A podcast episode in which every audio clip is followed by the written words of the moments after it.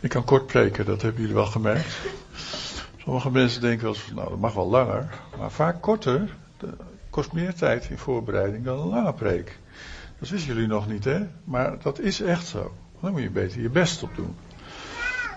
Ik heb vroeger gezeild. Nu niet meer. Maar vroeger zeilde ik. En dat deed ik met mijn jongere broer.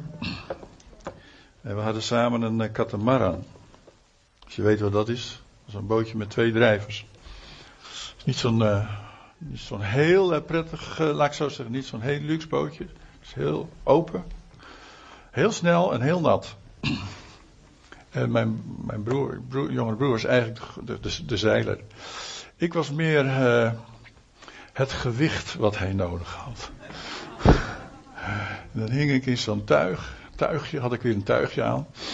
En aan een kabeltje en dan hing ik zo buitenboord. En om dat ding overeind te houden. Zijn op de Noordzee gingen we, of op de IJsselmeer. En, uh, lekker knallen. Maar we keken wel altijd van, hoe ziet het weer eruit?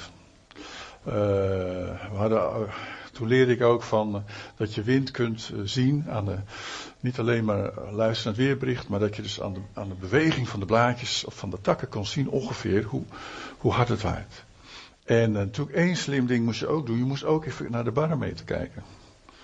Want die gaf een beetje de weersverwachting aan. Heel belangrijk instrument, heel belangrijk instrument bij de weersverwachting. Barometer. He, dan weet je van of het mooi weer gaat worden, of dat het misschien ook slecht weer gaat worden. en uh, daar moet je natuurlijk wel op letten. Want we hebben ons wel eens een keer vergist. En toen waren we op de Oosterschelde. En ongeveer, zeg maar een kilometer, 500 meter, tussen een kilometer voor die Oosterschelde sluizen. Gigantische sluizen. Terwijl het eb was, dus het water van de Oosterschelde, de zee, naar, naar die sluizen toe werd, door die sluizen moest naar de zee toe. Sloegen we om bij windkracht 6. en niet alleen maar omslaan, want dat kan gewoon met zijn bootje, maar we sloegen echt helemaal door met de mast helemaal loodrecht naar beneden. En toen dacht ik, dit gaat fout. Ik zag die kabel al liggen waar je je aan vast kunt houden. En, uh, maar gelukkig, met z'n tweeën, heel slim, want natuurlijk wel veel ervaring, kregen we dat ding toch op zijn kant en later weer recht overeind. En dan konden we weer verder knallen, zoals we dat uh, noemden dan. Hè. We hadden niet zo goed op die barometer gekeken. Hadden we vergeten eigenlijk. Was niet zo slim. Nou, dankbaarheid.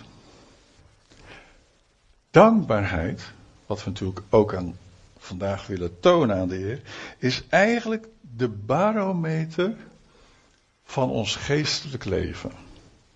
Dankbaarheid is de barometer van ons geestelijk leven. Voor jezelf, maar ook als gemeente. Daarin erkennen we aan God onze dankbaarheid. Dat we Hem voor alles dankbaar zijn. Dat we eigenlijk ja, niet zoveel zelf hebben kunnen bijdragen aan alle zegeningen. Maar eigenlijk alles van Hem om hebben ontvangen. En daarom is het ook mooi zo in een dienst als vandaag om daar ook uiting aan te geven. Ook uiting aan te geven van dat het allemaal genade is wat we hebben mogen ontvangen. Nou, belangrijk is ook dat je natuurlijk met zeilen weet welke bakens er zijn. Moet je op Er zijn de betonning, noemen ze dat, van die tonnen in het water waar je tussendoor moet varen. Uh, waar je dus ook niet, die geven ook aan of er iets, iets onder water ligt, bijvoorbeeld een gezonken schip of zo, waar je niet op moet varen. Moet je goed op letten. en zo geeft de Bijbel dat eigenlijk ook aan. Ik lees uit Colossense 1, vers 9 tot 13. En straks, als ik bij vers 12 kom, dan komt mijn tekst op het scherm. Daar zegt apostel Paulus tegen de gemeente in uh, Colosse. Daarom bidden wij onophoudelijk voor u. Vanaf de dag dat we dat gehoord hebben. We vragen dat u Gods wil ten volle mag leren kennen door de wijsheid en het inzicht die zijn geest u schenkt. Dan zult u leven zoals het past tegenover de Heer. Hem volkomen welgevallig. U zult vrucht dragen door al het goede dat u doet. Uw kennis van God zal groeien. En u zult door zijn luisterlijke macht de kracht ontvangen om alles vol te houden en alles te verdragen. En ook komt vers 12. Breng dus met vreugde dank aan de Vader. Hij stelt u in staat. Amen. Wie heeft ons in staat gesteld? De Vader, de Heer. Om te delen in de erfenis die alle heiligen wacht in het licht. Hij heeft ons gered uit de macht van de duisternis en ons overgebracht naar het rijk van zijn geliefde zoon. Wel, wat zijn hier bij de bakens? De apostel Paulus, die geeft hier een aantal bakens aan. En dat is dat we vervuld mogen worden, zullen worden met de rechte kennis van zijn wil. Vinden we in het woord. Daarom komen we ook elke zondag samen, want we willen meer van die kennis opdoen. We willen meer God leren kennen en ook meer van zijn woord leren kennen. Waardoor wij vervuld moeten worden met de rechte kennis van zijn wil. Een ander baken is dat we vrucht mogen dragen. Vrucht dragen in alle goed werk en opwassen tot de rechte kennis van God.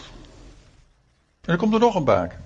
Dat we bekrachtigd mogen worden met de macht zijner heerlijkheid. En het laatste baken, dat we mogen leren dank zeggen.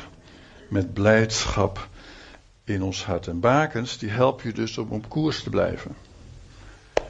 Ik heb geleerd toen ik vanuit de Noordzee IJmuiden binnenvoer, dat je dus de vaargeul moet pakken. Dat was dus niet met een kleine katamaran, maar dat was met een groot 12 eh, meter zeiljacht. Niet van mij hoor, dat heb ik niet.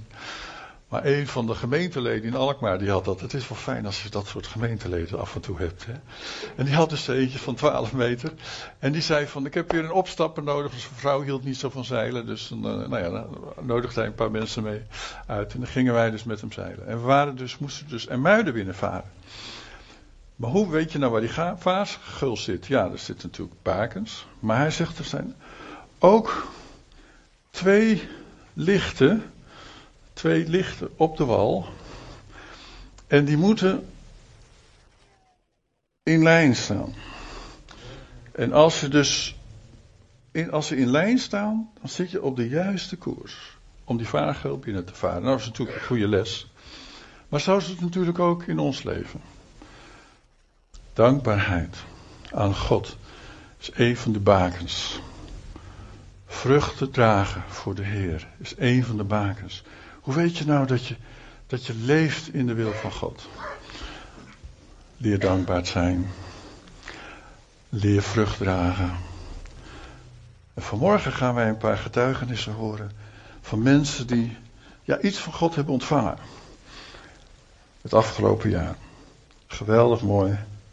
Ik heb er zeker vier, maar misschien zijn er ook nog enkele mensen die spontaan naar voren willen komen. En ik wil eigenlijk beginnen vanmorgen met Daphne.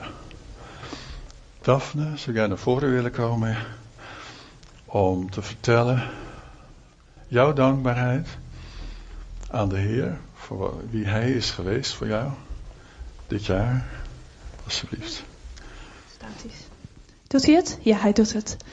Goedemorgen allemaal. God is goed, amen. Amen. Hij is altijd goed. Amen. Amen. Yes. Um, ik wil heel graag getuigen, want God heeft echt zoveel mooie dingen in mijn leven gedaan het afgelopen jaar. Ik denk van, nou, dat wil ik niet voor mezelf houden. Ik wil jullie er heel graag mee bemoedigen. En ik hoop dat, uh, dat jullie ook iets hiervan mee kunnen krijgen en dat jullie er ook iets in kunnen ontvangen van de Heer. Um, Afgelopen augustus, toen um, was hier een spreker uit Tanzania, uh, Zachary Kakobe. Sommigen zijn wel in de dienst geweest en uh, het was een zeer bevlogen spreker met um, ja, echt um, een, een, revival, een revivalist. Hè? Iemand die echt voor opwekking gaat in de natieën. En zijn preek was zo krachtig. En ik kan me herinneren wat hij vertelde aan het begin van de dienst. Was er zijn verschillende gemeenten. Er is een gemeente met een klein vuur en er zijn gemeentes met een groot vuur. En hij zegt, deze gemeente heeft nu een klein vuur, het vuur van de Heilige Geest. Maar de komende jaren zal dit vuur een groot en krachtig vuur worden van de Heilige Geest. En ik had echt zoiets van, oh wauw, heer, dat wil ik. Dat is zo mijn verlangen. Voor mezelf, voor mijn eigen leven, maar ook voor Leef Zutphen. En gewoon de omgeving ook.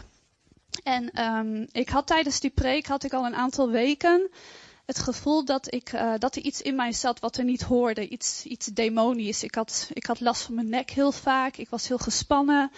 Um, ik kon niet lekker slapen, want ik moest altijd mijn kussen weer goed leggen.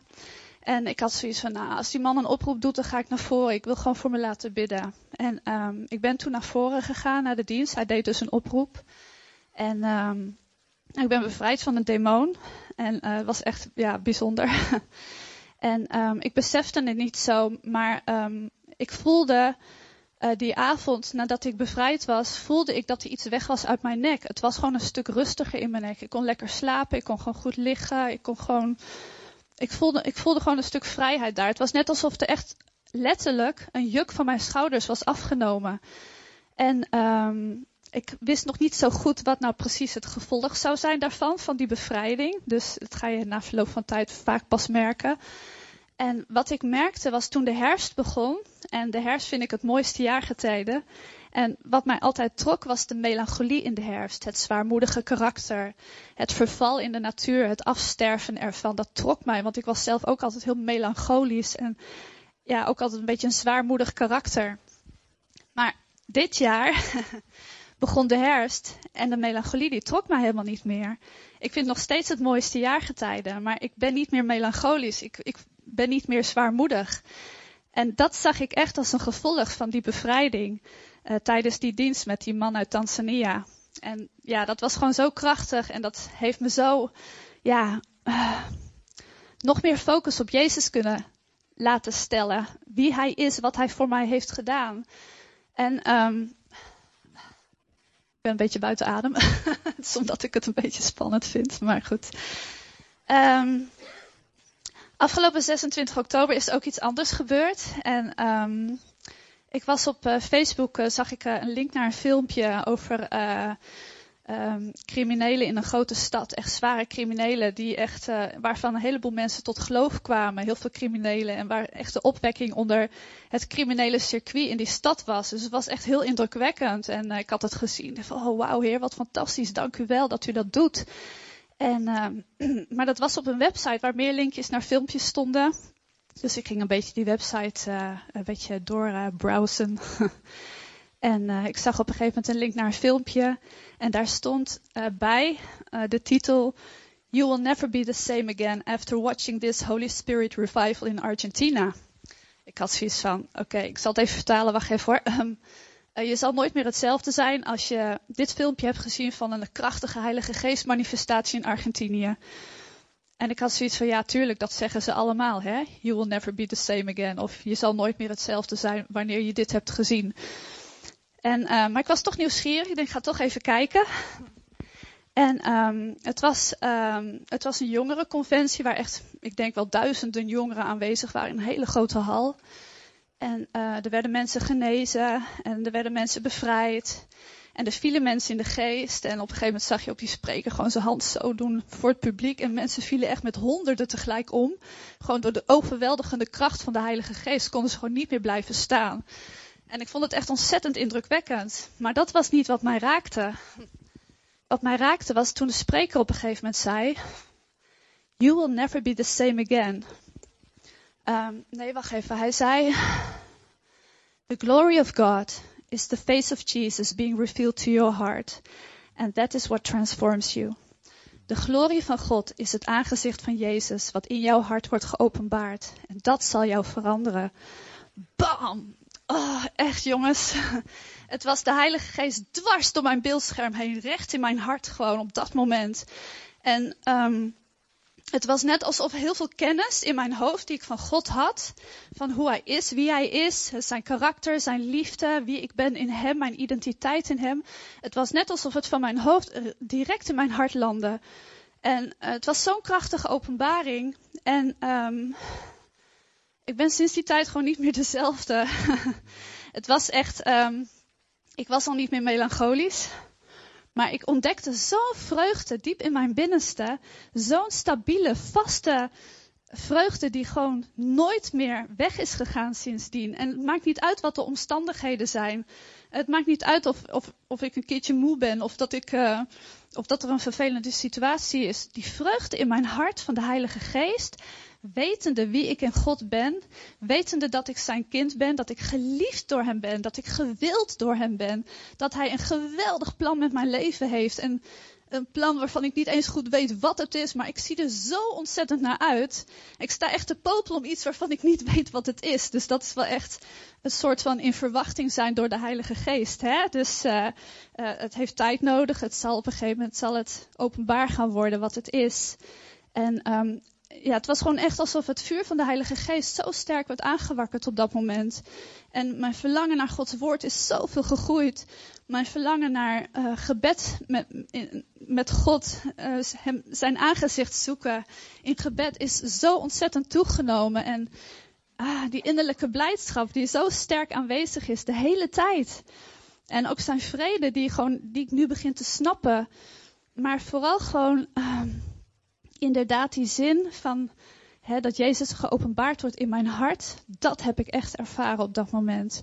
En sindsdien is er gewoon zoveel veranderd. En ik wil jullie daar echt zo mee bemoedigen dat als je echt zoekt naar dat vuur van die Heilige Geest, dat je nog meer zijn kracht gaat ervaren, dat je nog meer de vruchten van zijn, de vrucht, sorry, enkelvoud, de vrucht van zijn geest gaat ervaren en zijn gaaf en dat je een overwinnend leven gaat leiden en dat hij jou kan gebruiken voor zijn geweldige plan voor jouw leven.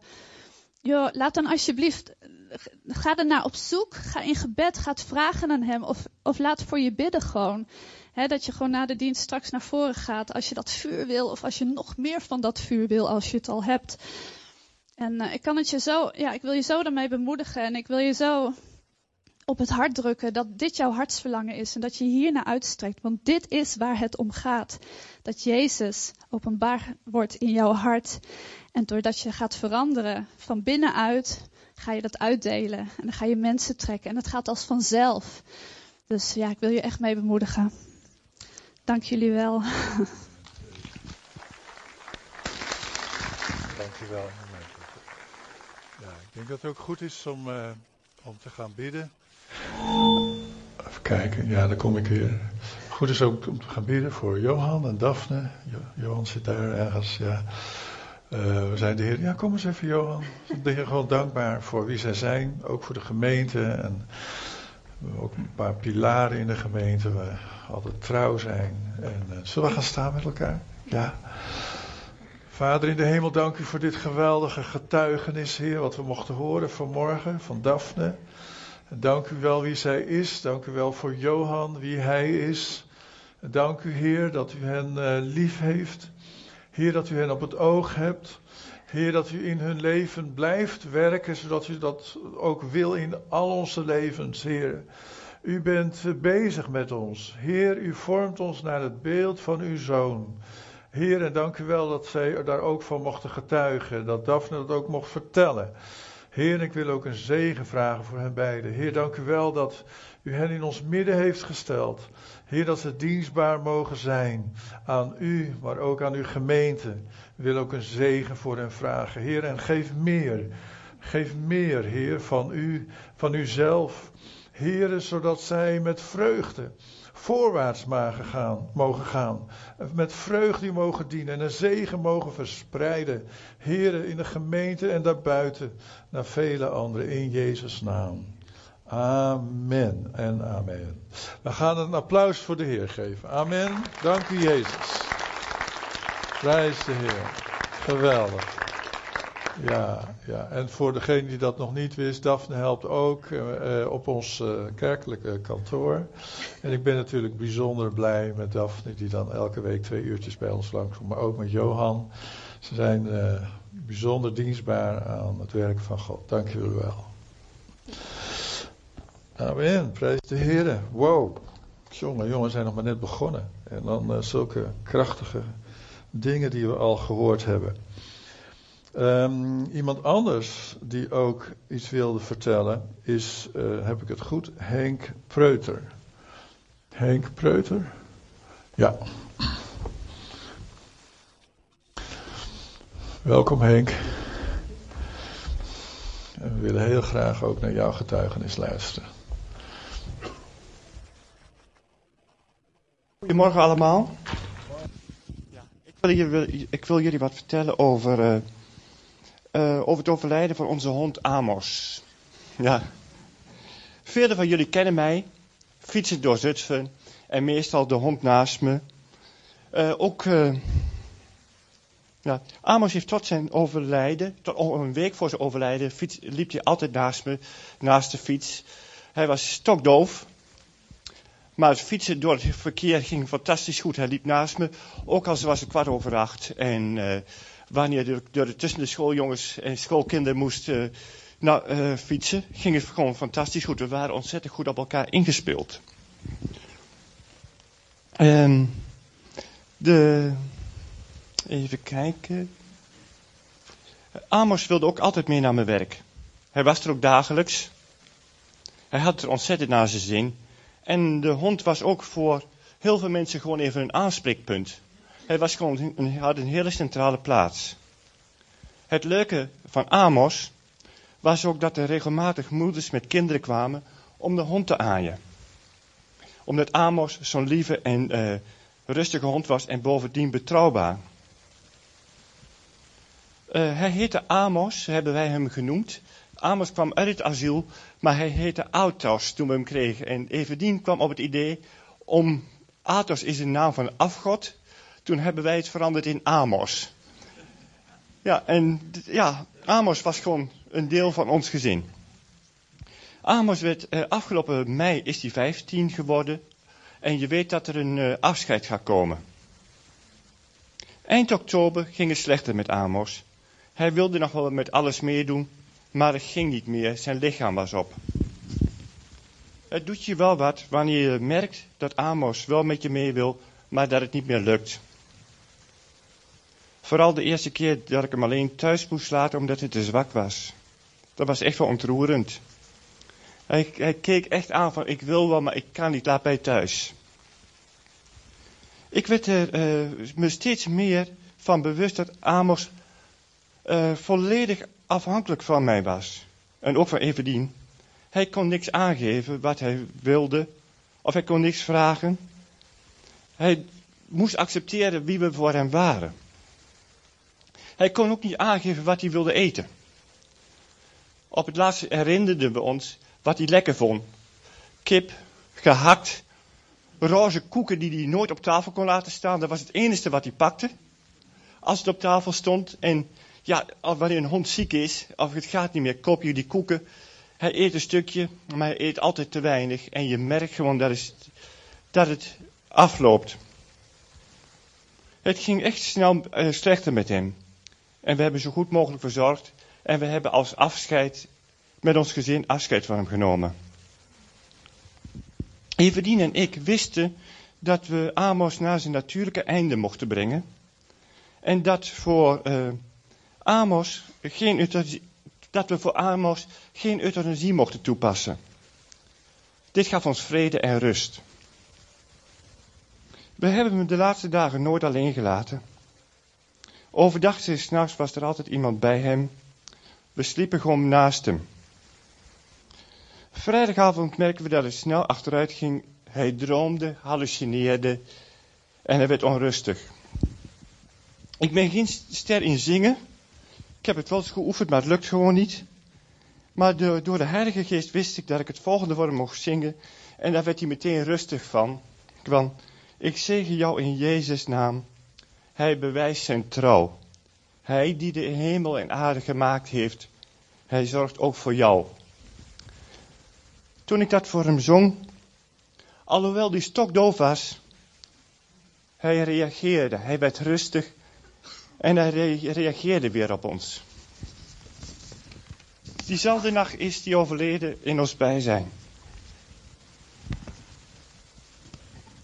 Uh, de volgende ochtend wilde Amos naar de dierenarts brengen om afgevoerd te worden. Toen Everdien en ik bij de dierenarts waren, uh, wisten we dat het niet de bedoeling was van God dat we hem daar zouden laten om afgevoerd te worden.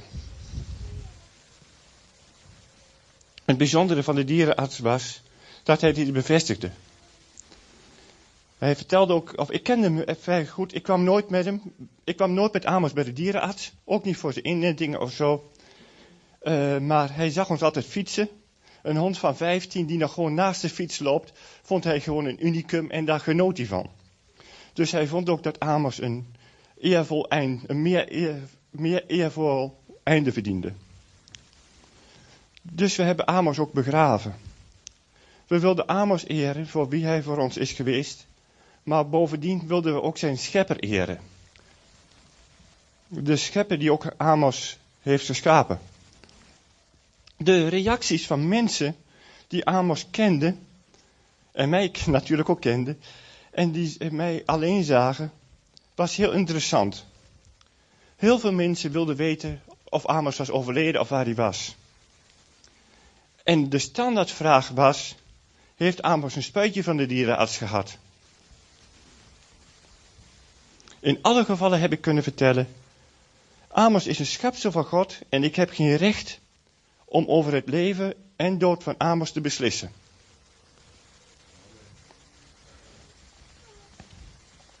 Ik vond dit gewoon heel essentieel. En dit gaf best wel aanleiding tot gesprekken.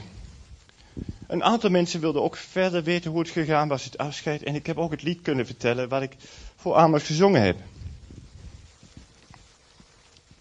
Ik ben blij en dankbaar dat we gehoorzaam geweest zijn aan God bij het afscheid van Amos. Een aantal kenmerkende eigenschappen van Amos waren. Amos was altijd blij om me te zien. Ook al had ik hem, had ik hem wel eens onheus bejegend. Amos rekende mij de foto die ik maakte niet toe. Hij wist zijn plaats, was daar ook tevreden mee. Hij accepteerde correcties. Hij was loyaal aan ieder uit ons gezin en ook aan alle mensen om hem heen. Ik mis hem nog steeds. Hij is toch 14 jaar uh, aanwezig geweest in ons gezin en was echt een maatje. Hij was er in hoogtijdagen, maar ook in dagen uh, van tegenslag en verdriet. Amos was, er steeds, was steeds een constante factor in ons gezin, die er gewoon was. En dan was je altijd blij om je te zien. Ik, ben dank, ik kijk dankbaar terug op de tijd dat Amos een deel van ons leven is geweest. En bovendien ben ik de schepper dankbaar die ons zijn schepsel Amos 14 jaar aan ons heeft toevertrouwd.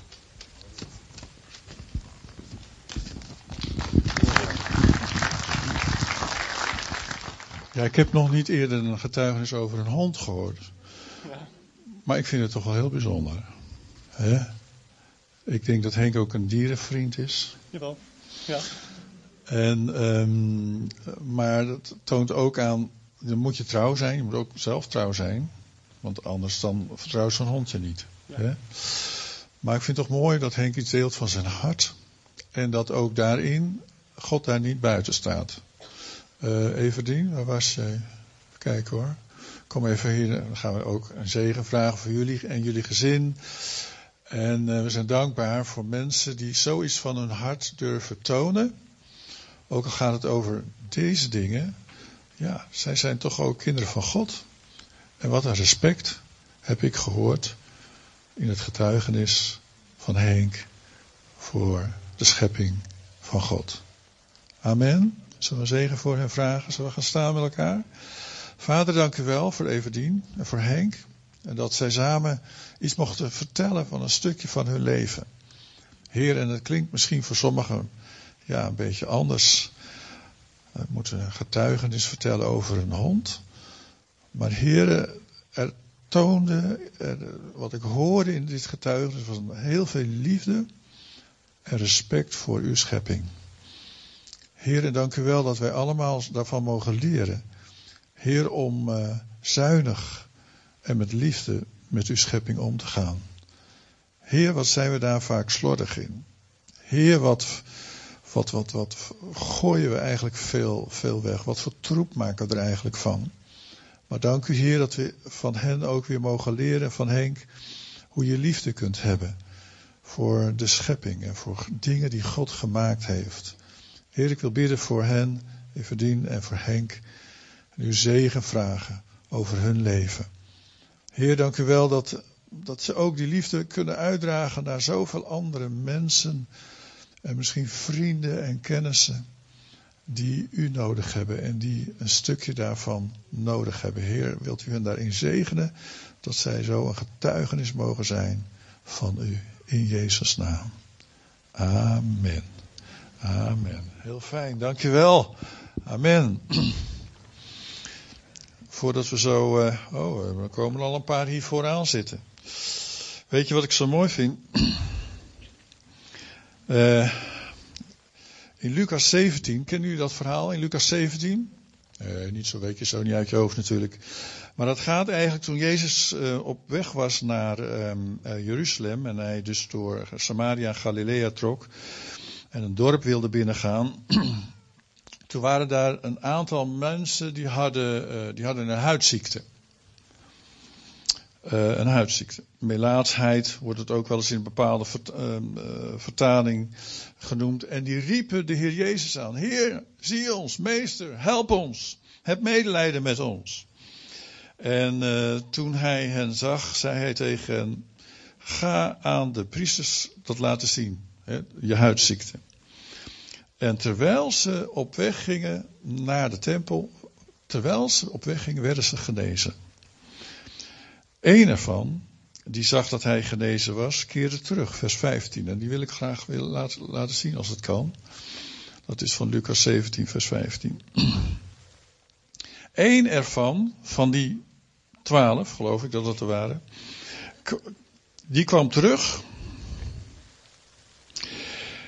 en loofde God met luide stem.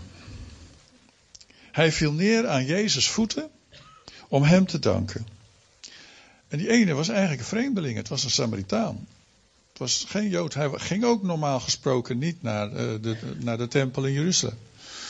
Hij ging naar een andere plek toe om, om te aanbidden. En toen zei Jezus: Zijn er niet tien gereinigd? Oh ja, tien waren het. Zijn er niet tien gereinigd? Waar zijn de negen anderen? Is er maar eentje die komt dank zeggen? Of hebben de anderen ook nog wat ontvangen? En willen graag dank zeggen aan God. Wilde niemand anders terugkomen om God eer te bewijzen, zegt de Heer Jezus, dan alleen deze vreemdelingen, deze Samaritaan? En hij zei tegen die Samaritaan, sta op en ga. Uw geloof heeft u gered.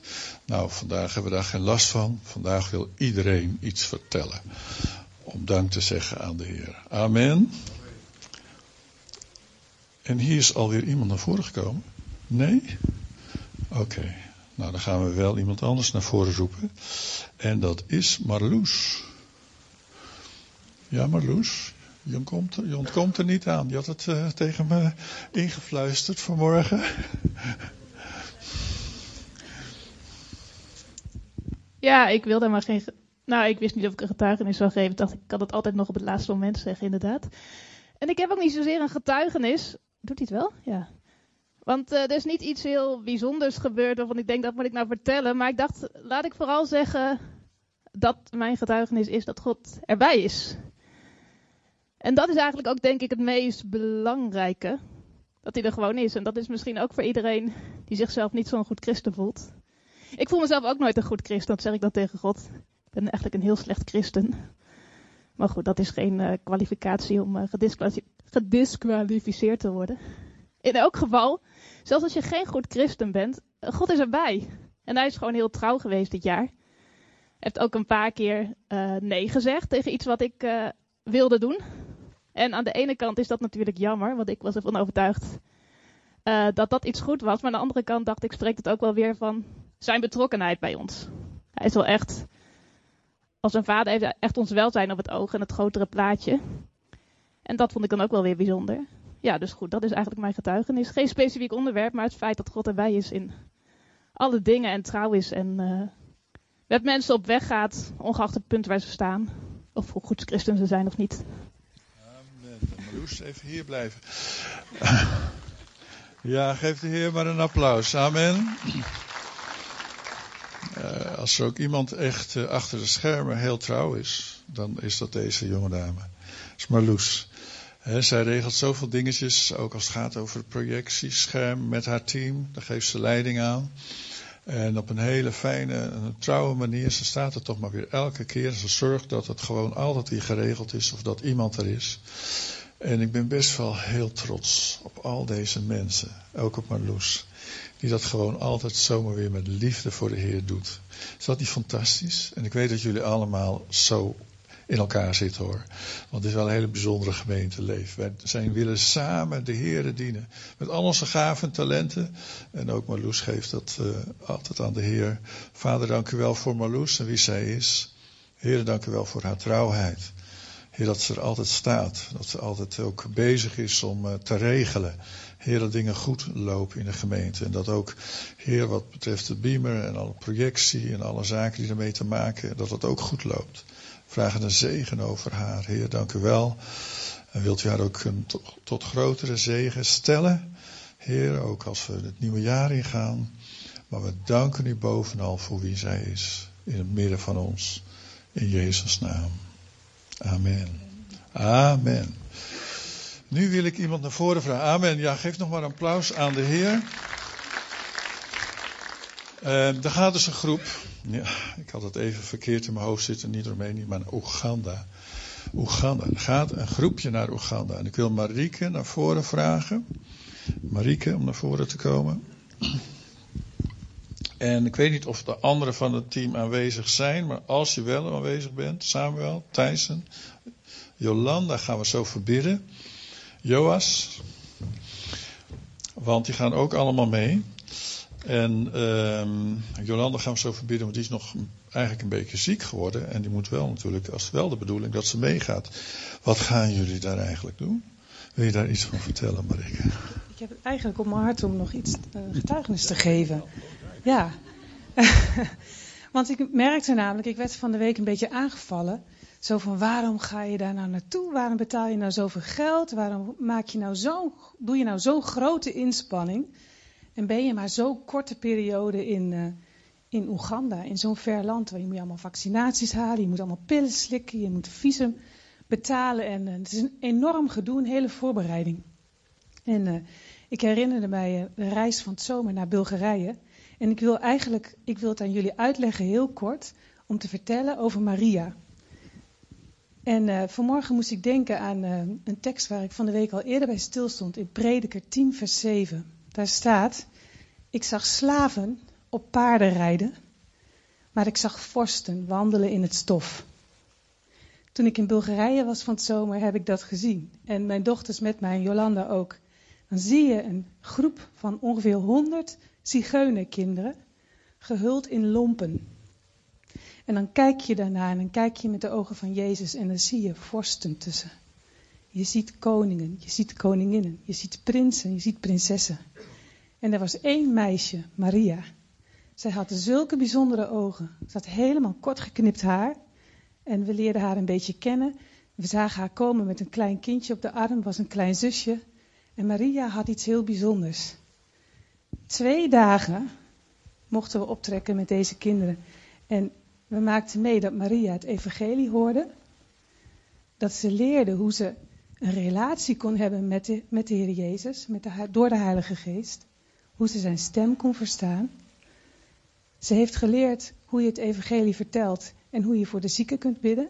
En alle zieke kinderen en alle zieke volwassenen die daar toen waren, werden allemaal genezen. En in de avondbijeenkomsten in de stad, het was een zigeunerstad, een soort sloppenstad, daar werden heel veel mensen genezen.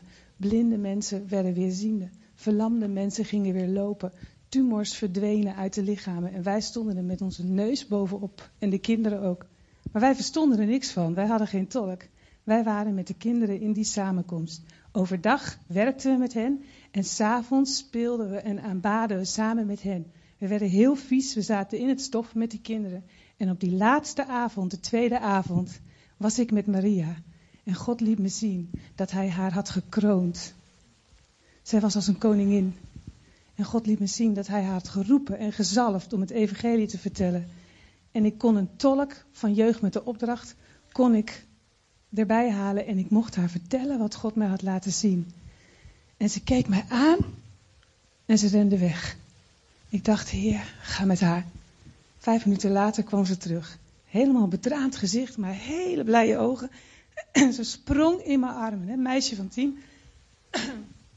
Ze sprong in mijn armen en ze huilde en ze huilde. En ik bad alleen maar voor haar. Ik sprak haar taal niet, er was geen tolk meer. Ik bad alleen maar in tongen. En ik bad voor haar. En plotseling begon ze in tongen te spreken. En het kind wist niet wat het was. Toen heb ik weer een tolk erbij gehaald. En toen kon ik haar uitleggen dat God haar had gedoopt met de Heilige Geest. Dat hij haar helemaal had toegerust. En dat hij haar niet meer zou verlaten. Ik heb contact gehouden natuurlijk. Ik heb, ik heb een band met die voorganger daar. En een, maand geleden uh, stuurde hij mij een berichtje. Ik, ik, kan Maria niet meer vinden. Ik kan haar niet vinden. En het is, het is een sloppenstad. Je moet echt zoeken. En uh, afgelopen week stuurde hij mij een foto. Hij had haar gevonden. Hij had een kerstpakket gebracht voor haar. En hij had een foto gemaakt. Er lag een kinderbijbel op haar bed. Helemaal stuk gelezen. Een plaatjesbijbel. Ze had een bijbel gekregen van hem. Maar ze kon niet lezen. Ze kan niet naar school. Maar ze had een kinderbijbel. En God is met haar bezig. En dat is waar wij voor gaan. Ook als we naar Oeganda gaan. Er komen 500 kinderen naar Heart for Children. Dat is een organisatie die onderwijs verzorgt voor kinderen die anders geen kans hebben. En één keer in het jaar gaat er een team naartoe om hen het evangelie te vertellen en ook om hen in een relatie met de Heilige Geest te brengen. En als, als wij daarheen gaan, gaan wij zoeken naar die koningen en die koninginnen die ertussen zitten. Want er zitten kinderen tussen, gehuld in lompen, met zo'n bestemming en zo'n roeping. En hoe gaan die kinderen anders horen wie ze zijn? Ik heb echt een passie voor om mensen te helpen ontdekken wie ze zijn in Christus. Welke identiteit ze hebben. En daar gaan wij voor. Wij gaan er echt voor om die kinderen te zegenen en te helpen ontdekken welke identiteit ze hebben. Want het maakt niet uit onder welke omstandigheden je leeft. Het maakt niet uit of je geld hebt of niet hebt. Jij, jij bent gemaakt en geroepen. En dat willen we hun meegeven. We willen hun zo ja, zegenen met, met de Heilige Geest. En dan gaan, weet ik zeker, als ik dat in twee dagen heb gezien in Bulgarije, dat we in vier dagen nog veel meer kunnen doen. We gaan er echt voor dat God kinderen aanraakt zo diep dat ze het hun leven lang niet meer vergeten. Dat is wat we gaan doen. Wow. Nou, we gaan voor hem bidden. We gaan voor hem bidden. We gaan ja, we gaan voor hem bidden. Uh, en ik wil ook vragen, want we gaan ook natuurlijk voor, voor Bert bidden, want die blijft hier achter. En uh, misschien wil je ook naar voren komen, is Bert hier ook? Ja, en misschien andere kinderen zijn, die naar voren willen komen, uh, dames. Ja, en uh, we gaan ook voor Jolanda bidden, want ja, die zou ook mee gaan. Begrijp ik, hè? Heb ik het dat goed? Uh, Samuel, Tyson? Samuel gaat mee, maar Tyson heb ik niet gezien. Oké, okay, Jolanda, Joas. Er gaan er nog wel uh, dus een paar mee, dat de Heer echt hun zal zegenen, maar ook zal bewaren. En ook voor de thuisblijvers. met, samen met pa dat de Heer ook hen zal zegenen en uh, zal bewaren. Zullen we gaan staan? En misschien als je in, hier bent en je hebt een bemoediging voor hen, kom dan gewoon naar voren. Want uh, dat is goed dan om dat ook uh, te doen. Dan graag zelfs. Hè?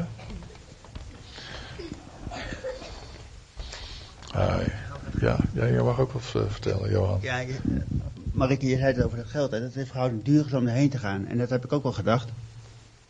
Kun je niet beter geld overmaken naar uh, ja, doorkas of weet ik veel wat. Maar ik ben nou twee keer uh, weg geweest naar Bulgarije en naar Guatemala. En nou ja, het is beter om niet naar die kosten te kijken, want het kost echt heel veel geld. Maar wat je daar kunt geven is dat je die mensen laat zien dat, ze gewoon, dat je gewoon naast ze gaat staan. Dat ze gezien worden. En dat kun je ze nooit laten merken door ze alleen een voedselpakket te sturen of een winterjas. Maar gewoon door die mensen daarnaast in stof te gaan zitten. En, en echt, ja, Gods liefde te laten zien, maar gewoon ook jouw liefde te laten zien. Amen. Zeker. En je, verliest je hart aan zo, zoiets, hè? Als, je, als je daar werkelijk aanwezig bent. Uh, en ook, uh, je kunt dan ook iets geestelijk overdragen. En dat is wel erg uh, belangrijk. we gaan bidden. Komen jullie ook even deze kant op? En misschien dat een van jullie ook nog mee wil bidden. Ja? Beginnen we bij jou. Arenda. Lieve grote God, u die alles gemaakt hebt en alles in uw handen hebt. Vader, dank u wel dat u ons mensen hebt gekozen om doorheen te werken. Heer, u hebt het zo anders kunnen doen, maar u hebt gekozen, Heer, om door mensen heen te werken. En u hebt ons volledig toegerust om dat te doen wat u wilt doen op aarde. Vader, en ik wil u danken dat u ons hebt toegerust om, om wat in de hemels te brengen op aarde. En dank u wel, Heer, dat Marieke en haar team samen met Samuel en met Thijson en Jolanda ook en uh, Joas, vader, en een nog groter team. Vader, dank u wel dat u hen hebt toegerust om een stukje van uw hemel te brengen op aarde in Oeganda. En ik wil u danken, Heer, dat u daar met kracht aanwezig zult zijn. Ik wil u danken, Heer, dat u met zoveel liefde en met zoveel waarheid aanwezig zult zijn, dat zij ze verbaasd zullen staan over wat u gaat doen. Ik wil u danken, Heer, dat de mensen daar verbaasd zullen staan van wie u bent en hoe u zichzelf openbaart. Heer, als we nou het horen over dat u zichzelf openbaart. Heer, wat Daphne vertelde, Heer, dat zal ook gebeuren in Oeganda op het moment dat ze daar zijn. En ik wil u danken, Heer, voor de grote reis die het zal zijn, Heer. U hebt, er, zin in. En ik wil u danken, Heer, dat het een bijzondere tijd zal zijn. Heer, en ik heb het ook heel goed mijn hart om op dit moment voor Jolanda te bidden. En ik, op dit moment spreek ik leven over je landen uit. In de naam van Jezus, het leven van Jezus. De naam van Jezus leg ik op haar leven. En de naam van Jezus spreek ik ook gezondheid over haar uit. Gezondheid over haar longen. Gezondheid over haar geest en haar ziel en haar lichaam in de naam van Jezus. En elke macht die haar weerhoudt om rechtop te gaan staan. Ik verbreek jouw macht in Jezus' naam. Ik spreek vrijheid over je landen uit op dit moment. En ik wil u danken, Heer, dat u sterker bent. Heer, dan alles wat ons weerhoudt om te gaan voor uw naam. Dank u wel voor Jolanda, voor het leven van Jolanda. Voor uw bovennatuurlijke aanraking die u geeft op dit moment terwijl ze thuis in bed ligt. Heer, ik geloof, Heer, dat op dit moment ze, aangeraakt zal worden door uw geest, Heer. Dat als Johan zo meteen thuis komt, dat Jolanda anders uit de ogen zal kijken. Dank u wel daarvoor. In geloof spreken we dat uit. Heer, dank u wel voor dit gezin ook, Heer, wat ook u wilt dienen. Heer, ook Joas en Johan, en Johan zelf. En ook alle andere kinderen, Heer. Vader, we spreken leven over dit gezin uit in de naam van Jezus. Vrijheid over hen in Jezus' naam. Dank u wel voor dit prachtige gezin. Heer, en dank u wel voor de, alle mensen die meegaan. Voor Marieke die, uh, die, het, die het leidt en coördineert. Ook samen met Doreen en anderen. Heer, we danken u voor wat u gaat doen. Alle mensen die daar ook zijn, Heer, dank u wel dat u aan hun uzelf zult openbaren. De leiders daar, de kinderen daar en de thuisblijvers, Heer, ik geloof, Heer. En ik ga er ook zelf elke keer voor, als de ene reis maakt, dat degene die thuis blijft, net zo'n diepe tijd met u zal hebben, als degene die onderweg is. En dank u wel dat het ook voor hen geldt, in Jezus' naam. Amen.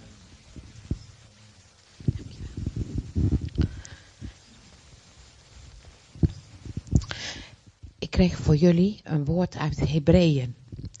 En de Hebreeën, een van de betekenissen daarvan is zij die van de overkant komen.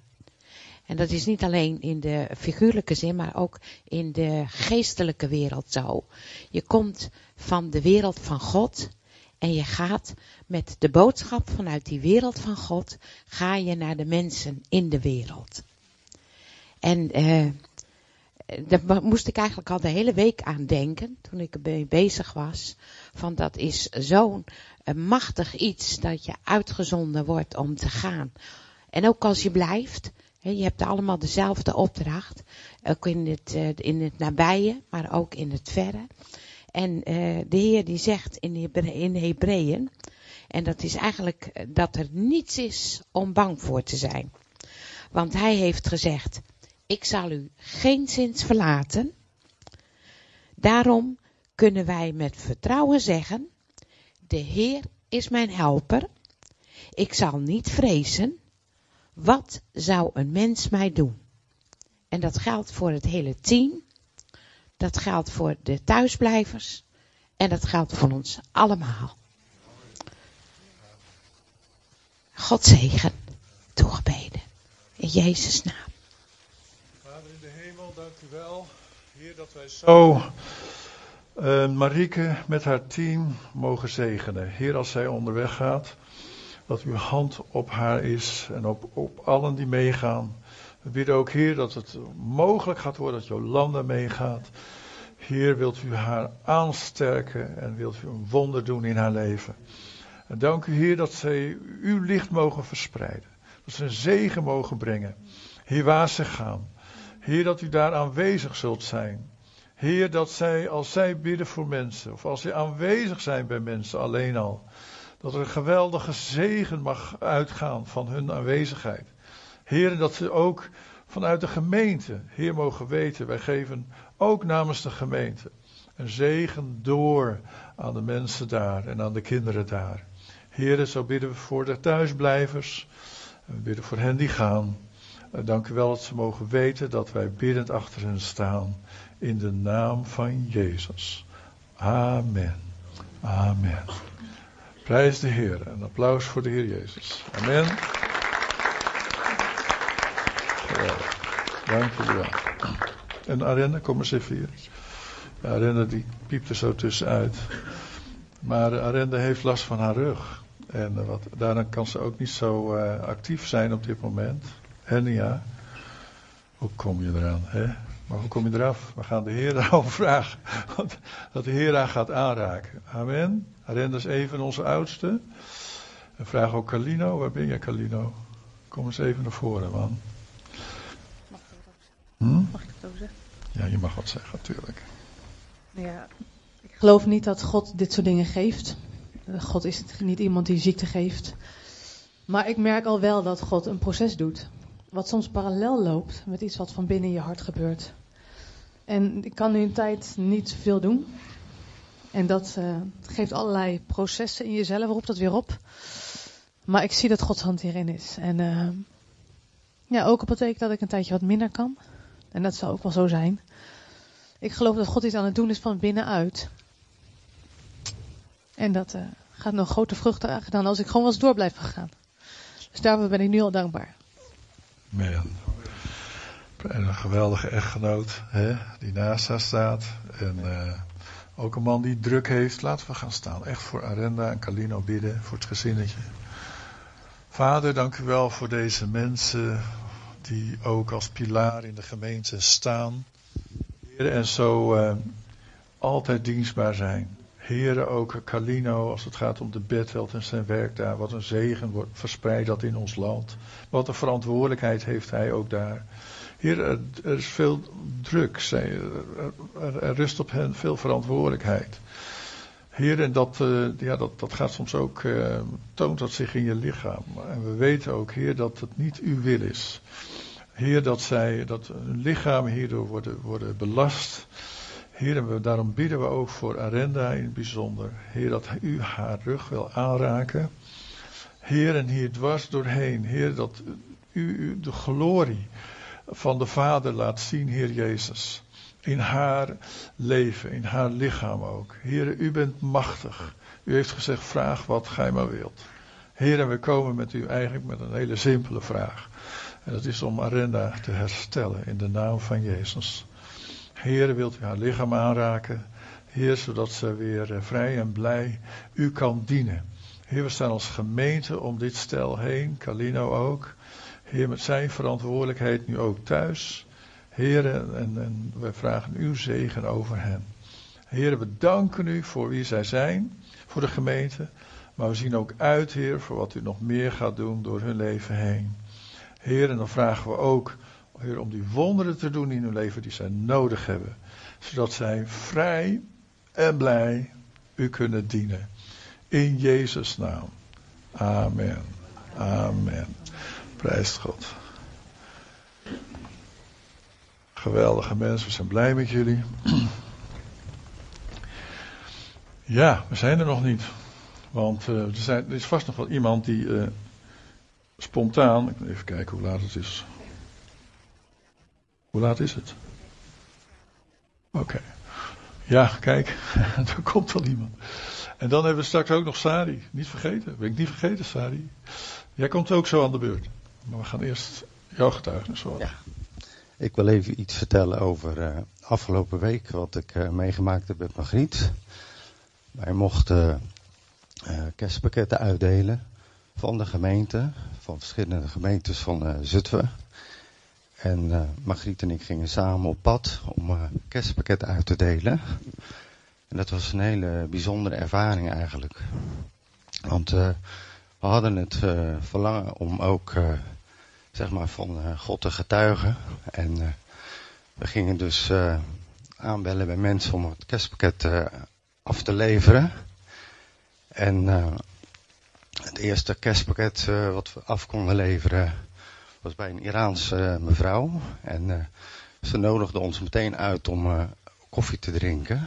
En we hebben die uitnodiging aangenomen. En we konden vertellen van de Heer, van de liefde.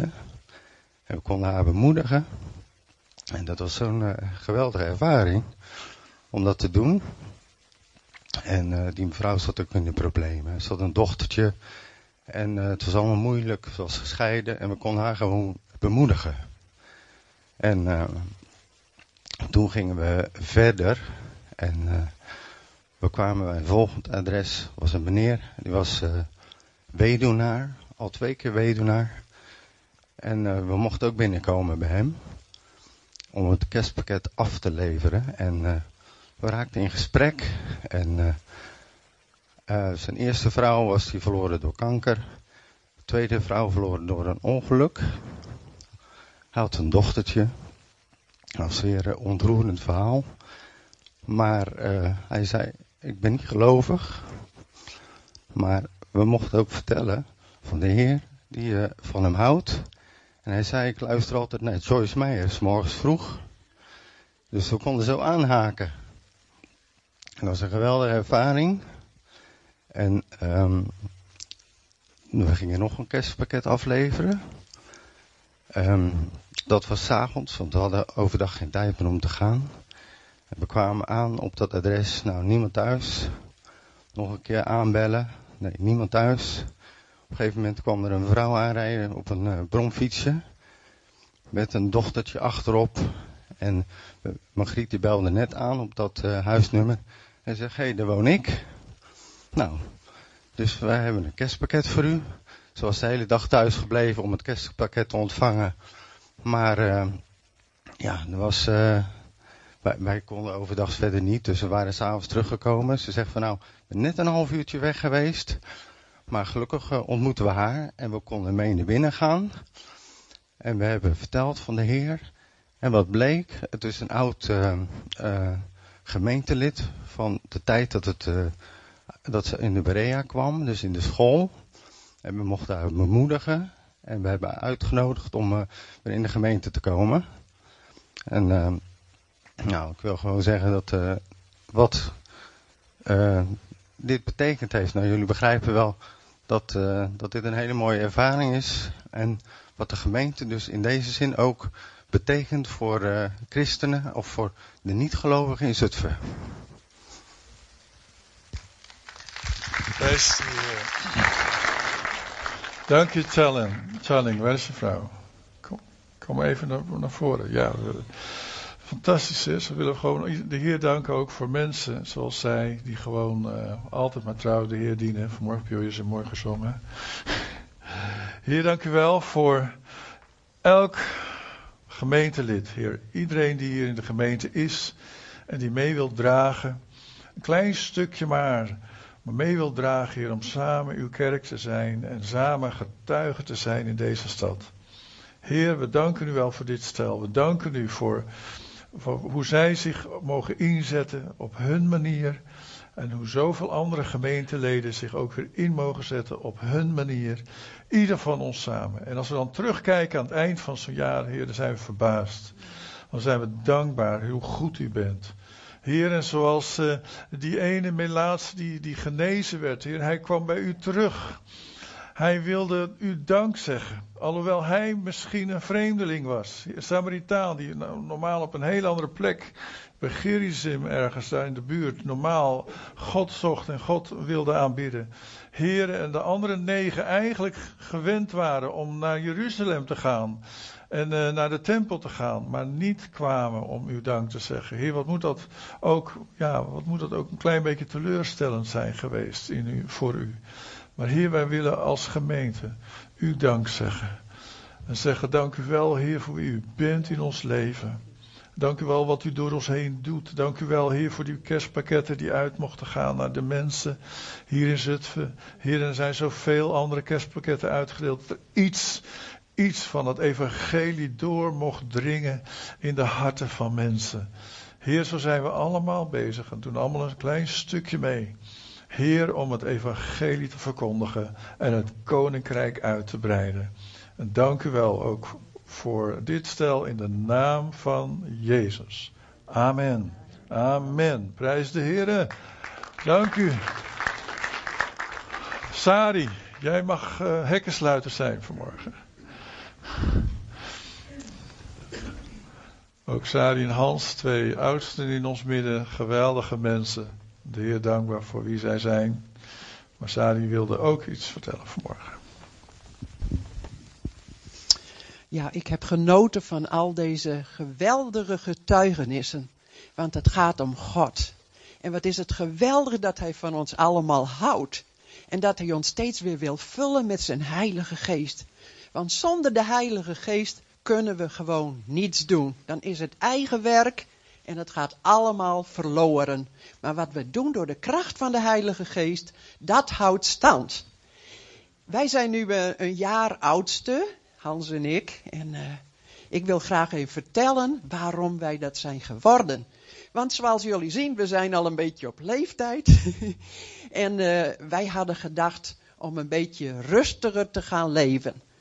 Wij uh, hadden natuurlijk wel onze taken in de kerk. Hans die uh, was bezig met de collectors en uh, hij zat in het bestuur en ik zat in het pastorale team. Maar wij hadden gewoon heel veel op ons bordje. Zoals sommigen van jullie wel weten, is onze jongste dochter Galina samen met haar man ongeveer 4,5 jaar geleden naar Curaçao vertrokken om daar de Heer te dienen. En uh, ze hebben gewoon alles hier in Nederland achtergelaten. Galina had een goede baan. En ze zijn op reis gegaan om de Heer daar te dienen. Ze hadden een hart voor kinderen. En uh, ze hadden echt gebeden, Heer, waar wilt u dat wij naartoe gaan? En zo zijn ze bij een stichting gaan werken die, een, uh, ja, die eigenlijk een papa en een mama zochten voor de vier kids van tien jaar die daar nog woonden. En zo zijn ze vertrokken met uh, drie koffers en een hond. Nou, dat was me wat. Heel drama op Schiphol, maar goed, het is goed gekomen. En uh, ja, uiteindelijk hebben ze het daar heel zwaar gehad. Ze zijn daar niet echt bemoedigd. Ze zijn niet echt geholpen. Uh, de stichting waar ze voor werkten, die uh, gingen gewoon niet goed voor de kinderen zorgen. Dus ze kregen niet genoeg financiën. En uiteindelijk kregen ze helemaal niets meer. En dat heeft mij als moeder en Hans als vader ook heel veel verdriet gedaan. Want je geeft je hele leven op voor de Heer en dan word je zo behandeld. Dat heeft me heel veel pijn gedaan. Maar ik heb wat van die kinderen mogen leren. Die kinderen die gingen of helemaal kapot, of ze kozen voor de weg van God. En uiteindelijk hebben ze daarvoor gekozen. Ze hebben gezegd, wij gaan deze mensen die ons dit aandoen, gaan wij zegenen. En we gaan hen vergeven. En dat hebben ze gedaan. En ze zijn vrijgekomen van die organisatie. En zij uh, leven nu gewoon helemaal van God en van giften. En ze vertrouwen erop dat God voor hen zal zorgen. En geloof me, dat, uh, dat is elke keer weer een wonder. Want ze hebben inmiddels ook twee kleintjes gekregen, twee kleine meisjes. Dus het is nu een, een gezin van zeven mensen. En Galina is nu weer in verwachting ook van een klein kindje. En het is weer spannend, want Samuel is geen gezonde jongen. Hij heeft een hele nare ziekte, de ziekte van Marfan. En dat is een erfelijke ziekte waardoor je bindweefsel heel zwak is. Dus zijn aderen zijn heel zwak. Zijn aorta is heel zwak. Zijn moeder is uh, daaraan ook aan overleden, dus aan een geknapte aorta, toen ze net haar derde kindje heeft gekregen. Ze was 27 jaar. Later is zijn broer zomaar in het zwembad overleden, 22 jaar. Dus jullie begrijpen dat het altijd een spannende zaak is. Want ook Samuel had een zwakke aorta. Vorig jaar is gebleken dat hij aneurysmen had, dus dat zijn uitstulpingen in zijn aorta, van meer dan 5 centimeter. Dus hij was gewoon een lopende tijdbom. We hebben heel veel steun ervaren aan gebed, ook van jullie. En we zijn daar dankbaar voor, want God is de enige waarop wij kunnen vertrouwen. Voor zijn gezondheid, voor hun voorzieningen en voor alles. Want Galine moet natuurlijk alles alleen doen. Hij kan ook niet werken, dus die werkt altijd heel erg hard. En dat gaat me soms ook aan het hart. Als je ziet hoe je kind, die nu net 30 is geworden, altijd zo hard moet werken. Maar ze doet het uit liefde voor de Heer. Ze offert zich helemaal op. Een geweldig voorbeeld voor ons allemaal. Vorig jaar ging het dus niet goed met Samuel. Hij moest met een ambulancevliegtuig naar Colombia. Daar zouden ze hem opereren. Ze hadden net hun tweede baby gekregen. Het was heel spannend. Dus Galine kon ook niet mee in eerste instantie, want ze had nog geen paspoort voor het kleintje, wat ze dus borstvoeding gaf. Toen is een andere meneer, een broeder, is gelukkig meegegaan. Hij is daar geweest, maar ze durfden hem niet te opereren. Dus Samuel ging weer terug naar Curaçao. Heeft het bijna drie kwart jaar geduurd voordat hij hier in Nederland werd geopereerd. In februari jongstleden. Het was allemaal heel erg spannend, want zou hij het overleven? Hij had al een keer een aorteoperatie gehad. En hij had al een hartklep gekregen. Maar nu moest dit stuk moest ook nog helemaal vervangen worden. Jullie kunnen wel begrijpen, een hele zware operatie. Maar we zijn zo dankbaar voor alle mensen die mee hebben gebeden, want het was best heel erg spannend. Maar God heeft zijn leven weer gespaard. Geweldig. Het is wel vaker gebeurd ook. Is een paar keer aangereden geweest. Heeft God zijn leven ook gespaard. Hij is een man van God. En hij preekt omdat God hem heeft geroepen uit de duisternis in zijn licht. En hij, ja, hij wil gewoon doen wat hij kan. Hij gaat ook wel naar de gevangenis om daar zijn getuigenis te geven. Wat God allemaal heeft gedaan in zijn leven. En zo wil God dat ook in onze levens doen. Maar toen Peter dus bij ons kwam van willen jullie oudste worden.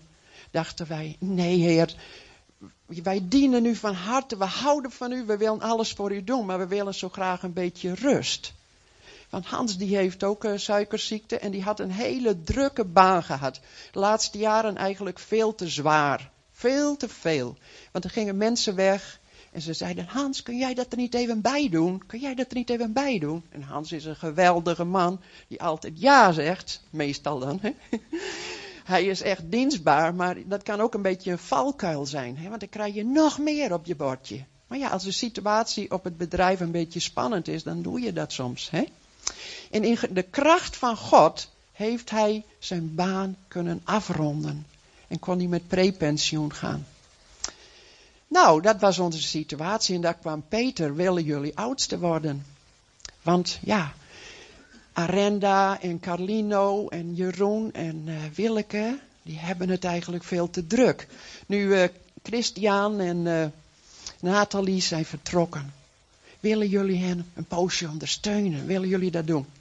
Maar ik wil jullie niet dwingen. Jullie moeten het zelf weten. Nou ja, natuurlijk.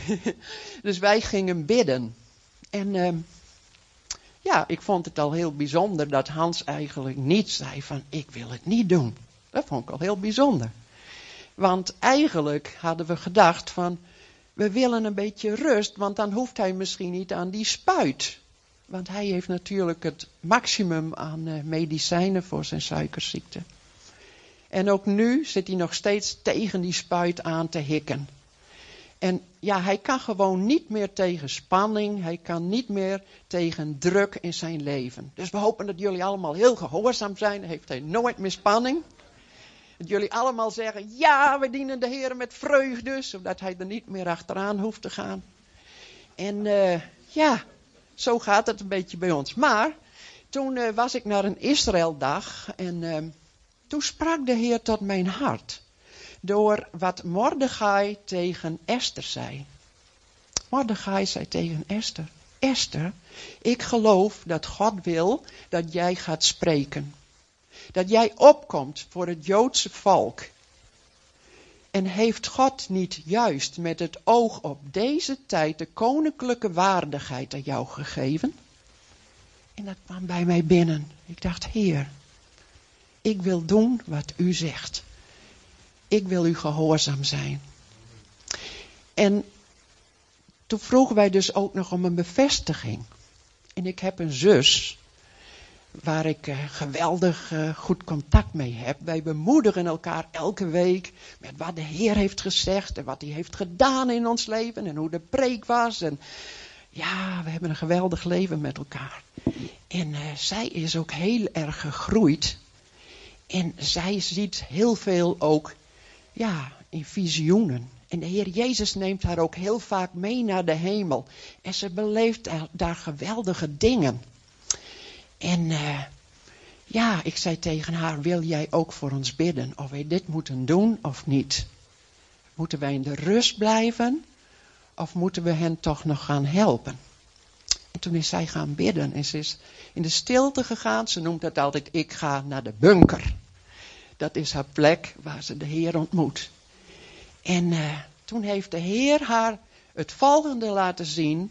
En dat is voor ons dus eigenlijk ook hetgene geweest waarop wij zeiden, ja heren, hier zijn wij. Gebruik ons maar. Eerst zag ik een hand die een scepter aanreikte. Ik heb jullie autoriteit gegeven, zegt God. Nou, dat vond ik heel fijn, want het was ook weer Esther. Esther kreeg die scepter aangereikt van de koning. Daarna zag ik een witte vlag en werd bepaald bij jullie huis, de hal beneden. De witte vlag is de reinheid en de puurheid van Jezus. Dus denk erom dat jullie ook rein en puur zijn, zodat God jullie ook echt kan gebruiken. Daarna zag ik jullie knielen voor in de kerk op een knielbank en werden jullie gezegend, net zoals bij een huwelijk. Toen vroeg ik God om een tekst voor jullie en kreeg Spreuken 25 vers 13. Gelijk de koelte van de sneeuw in de oogsttijd is een betrouwbare bode voor wie hem zendt. Hij verkwikt de ziel van zijn Heer.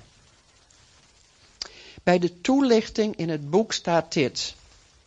Het is moeilijk mensen te vinden die je echt kunt vertrouwen. Een loyale werknemer of gezant is punctueel, verantwoordelijk, eerlijk, hardwerkend. Deze persoon is van onschatbare waarde als hij helpt iets van de druk van zijn werkgever af te nemen. Zoek uit hoe jij het voor jouw werkgever wat lichter kunt maken en doe dat. Dat was eigenlijk ook weer wat Peter zei. Willen jullie hen ondersteunen? Daarna vroeg ik God of ik zijn stem goed had verstaan. Ik zag jullie staan zoals op foto's naast elkaar, met een lach op jullie gezicht. Jullie stapten over de rand in een rieten bak van een luchtballon. De luchtballon had echter de vorm van een groot hart en in het midden stond het woord ja. Ook werd ik bepaald bij zweven op de wind van de geest. En dat wil God. Dat we zweven op de geest van de wind. Dat we ons mee laten nemen in die luchtballon. En dat wij doen wat Hij zegt. Dat we Hem de ruimte geven in ons leven. Dat we zeggen, Heer, niet ik. Ik hoef niet zo nodig. Ik, ik wil liever een beetje rustig aan. Maar doet u het maar, Heer. En als u mij kunt gebruiken, hier ben ik. Doet u maar wat u wilt, tot eer van uw naam. En vanmorgen deed ik de Bijbel open en toen las ik in, uh, in Lucas 10 dat God arbeiders zoekt in de oogst. Hij zegt de oogst is zo groot, maar waar zijn de arbeiders? Dus jongens, ga bidden of je ook een arbeider mag zijn in zijn dienst. En als je gaat bidden, dan weet ik zeker dat de Heer jullie gaat inzetten. En dat heel Zutphen het zal horen. Dat dit een plek is waar de Heer is. Waar Hij mensen aandraagt. Waar Hij mensen geneest. Waar Hij mensen bevrijdt. Waar Hij mensen bemoedigt. En waar mensen zeggen, hier ben ik Heer. Gebruik mij maar tot eer van uw naam. Nou, geweldig. Wow. Een uh, prediker, prediking hebben we gehad. Hans, kom er dus bij. Geweldig, we zijn zo blij met eh, Hans en Sari. we hebben soms ook uh, ouderen nodig in een gemeente die, waar, je, waar je naartoe kunt gaan. En Hans en Sari zijn voor zulke mensen, ook voor de jongeren, waar je gewoon even naartoe kunt gaan. Vraag je hier, vraag je daar. En we zijn blij dat zij beschikbaar zijn. Vader in de hemel, dank u wel. Voor Sari, voor Hans, heren voor wie zij zijn, voor de gemeente, maar ook voor u. Heer, dank u voor wie zij zijn als mensen. Heer, hoe zij van u houden, hoe ze u dienen, hoe ze u uitdragen. Heer, zo bijzonder. Heer, we bidden bijzonder ook voor hun kinderen. Heer, we hebben gehoord over Galina en over uh, Samuel. Heer, en we bidden ook echt voor hen dat u daar wil zijn op Curaçao. En hun wil zegenen in hun omstandigheid. Wilt u voorzien in alle noden, heren. Dank u wel, Heer, dat we zulke mensen in ons midden mogen hebben. Heer, en dat zij meedragen in de gemeente. Willen hen ook zegenen in de naam van Jezus. Wees gezegend. Dank u, Jezus. Amen. Amen. Geweldig, hè? Fantastisch. Ja, ja, ik zie dat sommige mensen willen alweer eventjes zo, maar gaan we... Er was nog een aller, aller, allerlaatste, dat was Jeannette, die kwam toch nog even zo even naar me toe. Nou, dat is dan de allerlaatste, want dan uh, moeten we toch echt afsluiten. En dan gaan we, uh, anders de volgende dienst in januari gaan we verder. Maar goed, Jeannette, jij wilde ook wat uh, zeggen. Nou, ik ben eigenlijk niet zo voor het praten. Maar ja, ik, ik, geloof echt dat God mij vanmorgen gevraagd heeft om mijn hart te delen. Dat is dus mijn sterkste punt, niet? maar ja, het afgelopen jaar was wel een heel zwaar jaar. Ja, sorry, wat. Uh... Maar uh, vorig jaar kreeg ik een woord van de Heer. En de Heer zei uh, dat ik een verhaal moest lezen van Abraham. Dat hij Isaac moest offeren.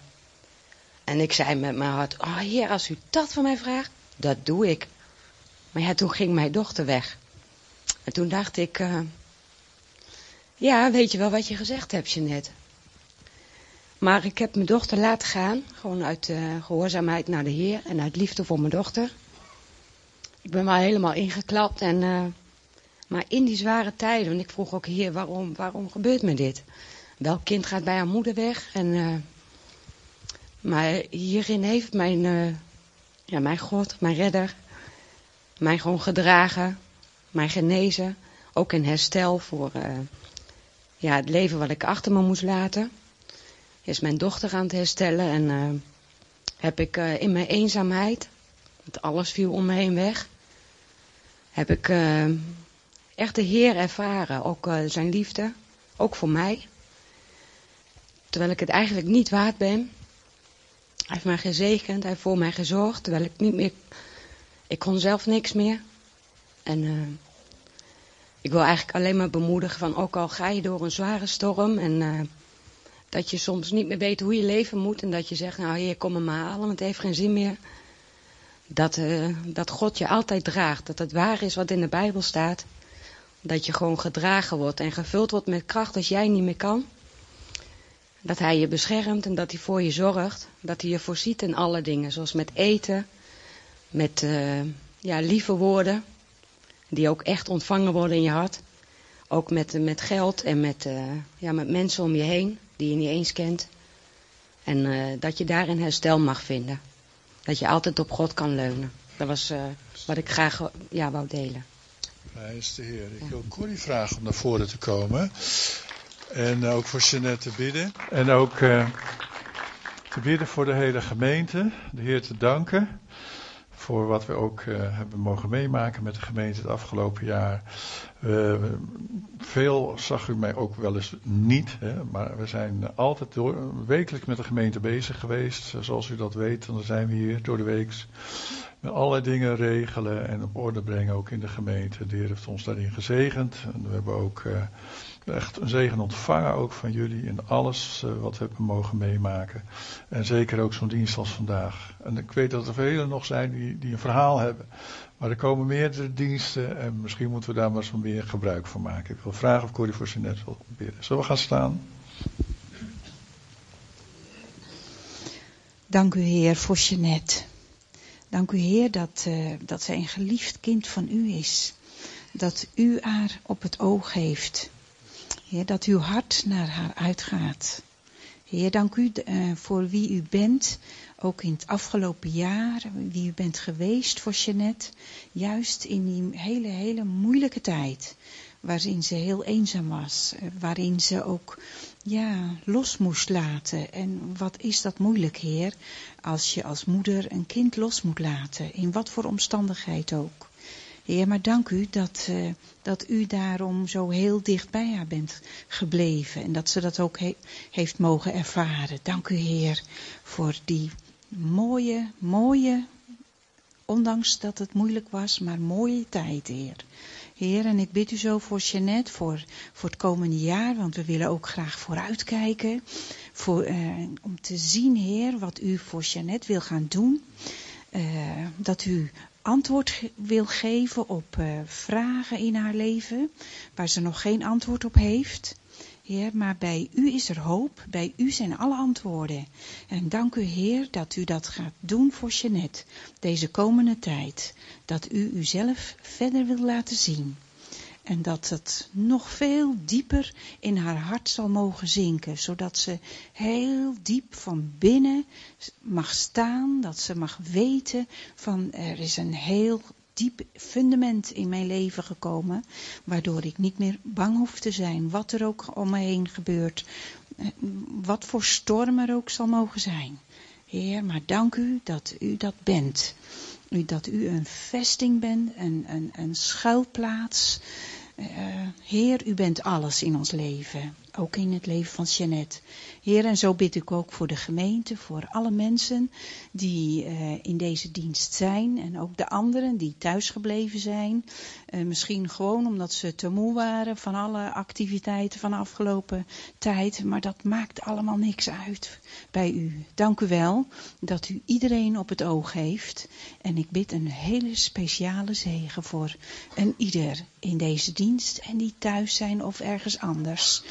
Heer, wilt u ook voor ons uh, antwoord geven op de vragen die wij hebben, die we misschien nog niet eens uitgesproken hebben, maar die heel diep in ons hart leven, Heer. Maar dank u, uh, we komen bij u, want u bent het leven, u bent het licht op ons pad, u bent de waarheid. Dank u, Heer. En als wij hongerig zijn, Heer, u bent het brood des levens.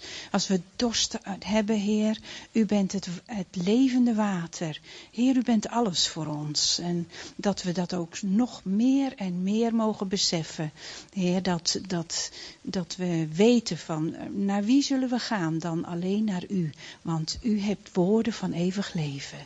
Dank u, Heer. Zo zegen ik en ieder in deze zaal. En weet dat, dat God jou op het oog heeft. Weet dat de Heilige Geest in je woont. En weet dat de Heer Jezus zich met zijn liefde jou omarmt. En dat hij met je meegaat. Dank u Heer voor wie u bent. Amen. Amen. Amen. En er is nog zo'n mooi lied waar we mee gaan eindigen. Shouted from the rooftop, geloof ik, heet het. En de muziek gaat ons daarin voor. En dan gaan we daarmee eindigen. En dan is er straks koffie drinken in de foyer. En ook nog een gezellige tijd samen. Sorry. Mag geloof de Heer ook? Ja, oké. Okay. Nee, maar geloof de Heer ook, zegt ze. Yes, ook goed. Ik had het andere lied in mijn hoofd. Maar zij heeft een nog mooier lied in haar hoofd zitten. Amen.